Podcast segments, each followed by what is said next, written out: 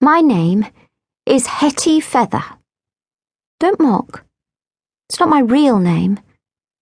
I'm absolutely certain my mother would have picked a beautiful, romantic name for me, though sadly I have not turned out beautiful or romantic. I shall picture her.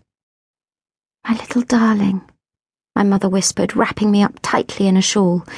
She held me close, close, close to her chest, as if she could never bear to let me go. My little Rosamond, Seraphina, Christabel. My eyes are my best feature, as blue as the summer sky. Did she perhaps call me Sapphire? Azure? Bluebell? I like to think my baby hair had not yet sprouted from my little pink head. A bald baby can still just about be beautiful. An infant with hair as scarlet as sin is an abomination, spawn of the devil. So says Matron Bottomley, and she pulls my hair hard. Once, when I cheeked her really wondrously, calling her matron stinking Bottomley, she pulled so fiercely a whole hank of my hair came away in her hand. She would have been in trouble if anyone had spotted my poor bald patch, but she crammed my cap down hard and no one saw. Well, two hundred foundling girls witnessed her assault on me, but Matron Bottomley didn't give a fig about them.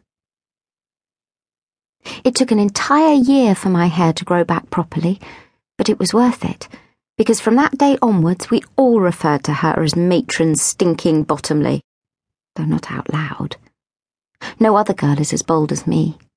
I have a nature as fiery as my wretched hair. I do so hope I was bald when I was newly born in 1876. Suppose I came into the world with little red tufts.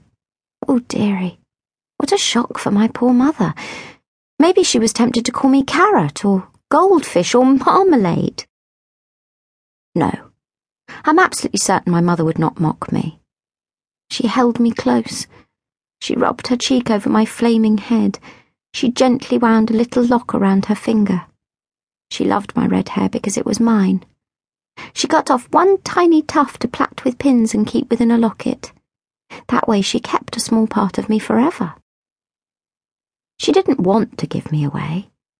She loved me with all her heart. I know I was a poor, puny little thing, hardly weighing so much as a twist of sugar. I'm sure my mother nursed me night and day, trying her hardest to build me up and make me strong. If I close my eyes now and hunch up small, I can almost feel her arms around me, hear her humming a lullaby